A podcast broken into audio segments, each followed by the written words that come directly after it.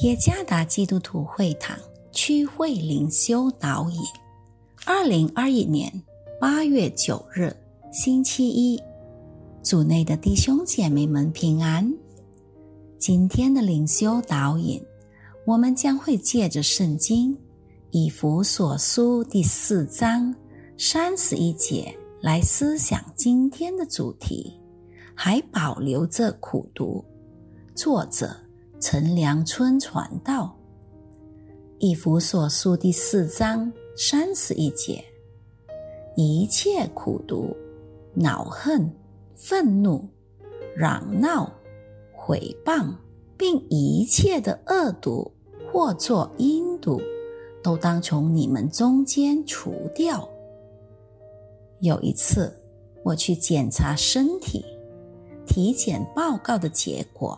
令人满意，我所有的检验数据都在健康标准以内，尤其是我的血糖。我的伙伴问我，报告结果怎么样？我得意洋洋的一边展示我的体检报告，一边报告说我的血糖处在健康范围以内。接着，我的伙伴却严肃的回应：“你的血糖数据当然是正常的，因为你喜欢保留苦读。”当然，我的伙伴所说的血糖和苦读是莫不相关的。然而，那件事却让我联想到某件事。往往在我们这一生中，我们仍旧还经常保留着干扰着我们与周围人关系的东西。尽管我们已经饶恕了，但是我们并非真正从所有仍旧让我们还保存着苦毒、愤怒和怀恨的事件中被释放出来。克服这一切的挑战，确实需要花不少的时间和精力。使徒保罗在这里提醒以弗所的基督徒，别再保留会生根固底的愤怒。与其把所有这些保留在我们的生活中，不如把我们一切的苦毒和愤怒除掉。